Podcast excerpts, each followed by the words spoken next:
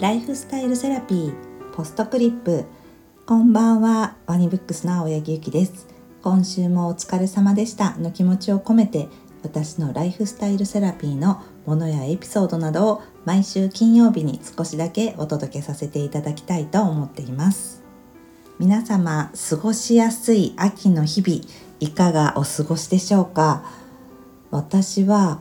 えっ、ー、と今ちょうど本の考慮という全てを終えて印刷所に預ける考慮というものを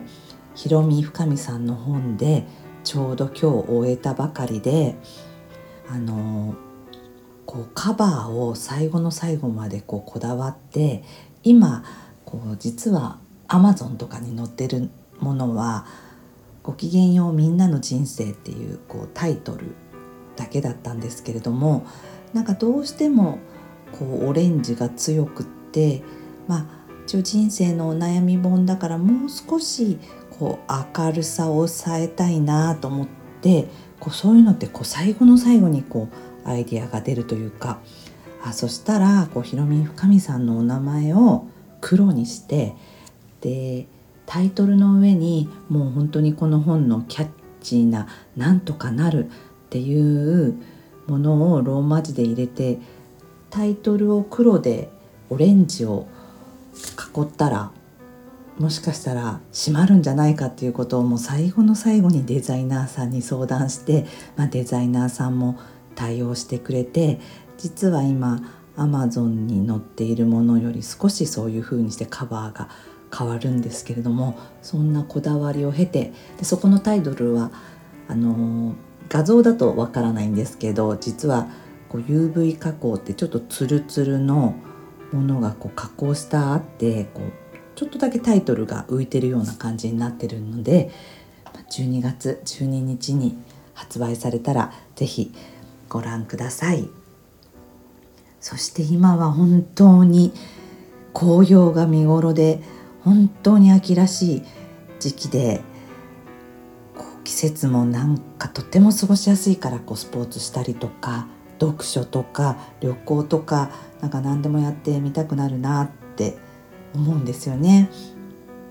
暑い夏だとこう二十四節気のこう季節の移ろいみたいなのはなんかあんまりこう考える余裕みたいなのがないですけれどもこの秋の過ごしやすい日々はあ今二十四節気では立冬が過ぎて冬の始まりだなと思ったので今日は中医学とか漢方とか風水の観点からこの秋の楽しみ事とか食べたらとてもいい食材とかそういうものをお話ししたいなと思っています。それはあの昨年出版したあの漢方家の桜井大輔先生の二十四節気の暦使い暮らしっていう本を作ったんですけれどもそこには漢方×二十四節気でこう心も体もこう楽しみながらこう豊かに健康になる教えがいっぱい入ってるんですけどもその中でこの時期の楽しみ事っていうのは何でしょうということでそれはもみじ狩り？こうもみじ狩りっていうとなんかもみじを狩るっていう風にね漢字では書いてそういう風に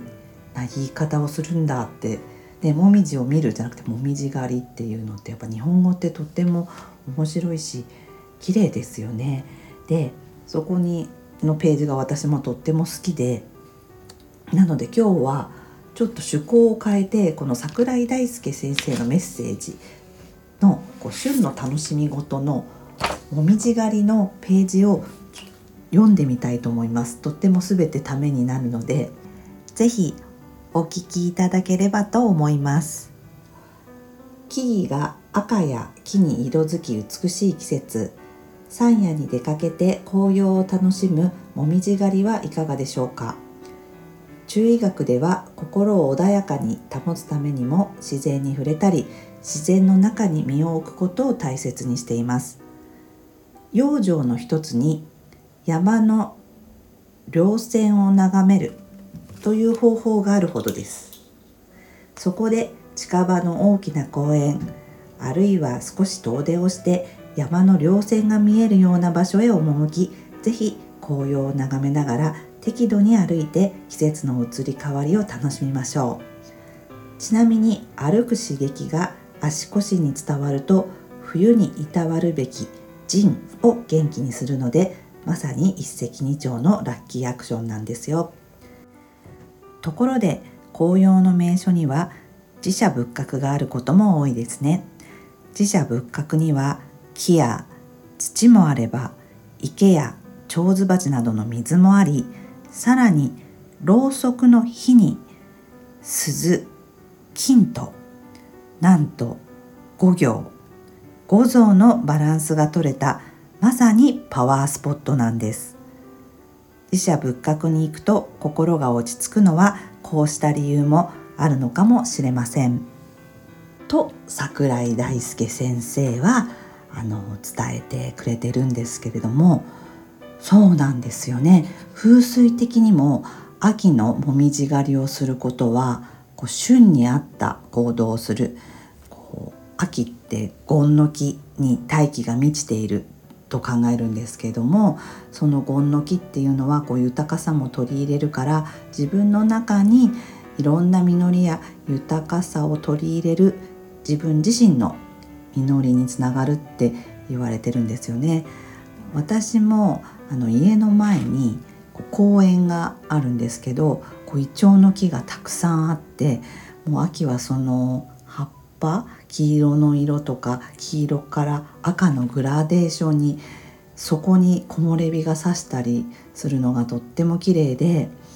もう少し余裕がある通勤時間はちょっとこう足を止めてみたりこう写真を撮ってみたりベンチに座れる時はちょっと座ってみたりして、まあ、近所の紅葉を楽しんでいます。そして中医学的に今食べたい立冬に食べたい旬のものはじゃん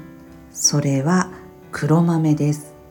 まあ、黒豆はこう中医学って温性とか劣勢とか温かいものこう体を冷やすものっていうふうに分かれる中では平成というこうどちらにも傾かないバランスのいい食材とも言われていて漢方や中医学、まあ、風水全てにおいてこう5色といっていろんなものをこう色に5色に分けるんですね万物を。でその冬にあたるのが腎臓の腎でで色を表すのが黒でまだ冬にはなってないけれども中医学は養生の考え方なのでこう予防予防次に来る季節のために体を整えておきましょうという考えのもと行動するので冬のために今黒のものを取っておくといいというふうに考えるんですね。であの黒豆をことこと煮てこう塩だけでちょっと味付けしたシンプルな黒豆スープこれは本当にこう需要競争にいいということなのとあとはその中にこの蜂蜜ですね蜂蜜とかも入れたらすごくいいということで、ね、先日のポッドキャストでもライフスタイルセラピーでも蜂蜜安心安全の蜂蜜をここに入れられたらとってもいいかなと思うんですよね。まあ、そもそもその腎っていうのは冬にもすごくこう寒さに弱いのでその寒さに弱い弱りがちな腎を元気にして血流も良くしてくれますし黒豆は貧血とか疲労改善老化防止生理痛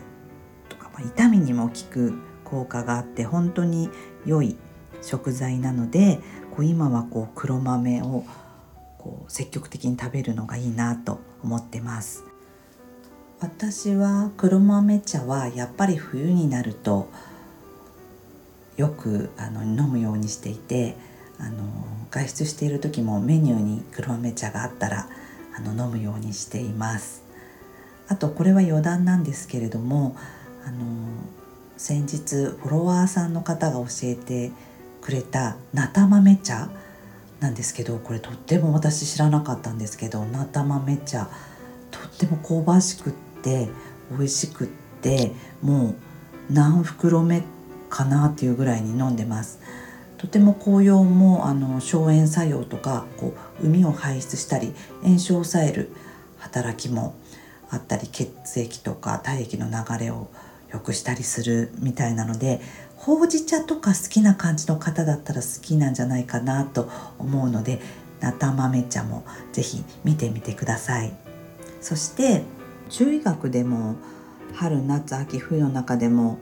最もこう体調を崩しやすい季節っていう風に言われます。やっぱり夏の暑さの疲れも出るところだし急に寒くなってくる時だというところで、まあ、行動も鈍ったりとかちょっと気持ちも内向的になる季節とも言われるんですけれどもまあこのね過ごしやすい季節でもあるので今日の紅葉狩りのお話もありましたけれども皆さん是非自然と触れて日照時間が減ってくるこう時でもありますので容器を補って心身のバランスを整えられるといいですね。そして面白いのはもう常に健康は早寝早起きがまあいいと言われていて、まあ、それは絶対的にいいんですけれども中医学では実はこう冬になってくると早寝遅起きっていうのもすごく体にいいとまあ遅いと言ってもね、まあ、常識的な範囲でだらっと昼まで寝てるってことではないんですけれども少しこうペースをダウンしてこうエネルギーの消耗を避けることがいいというふうに考えるのであそういう考え方もすごい面白いなって思いました。なので、ね、お休みの朝は少し早寝早起きじゃなくて早寝はもう絶対らしいんですけど早寝遅起きで過ごしてみてはいかがでしょうかそれではまた来週お会いしましょう。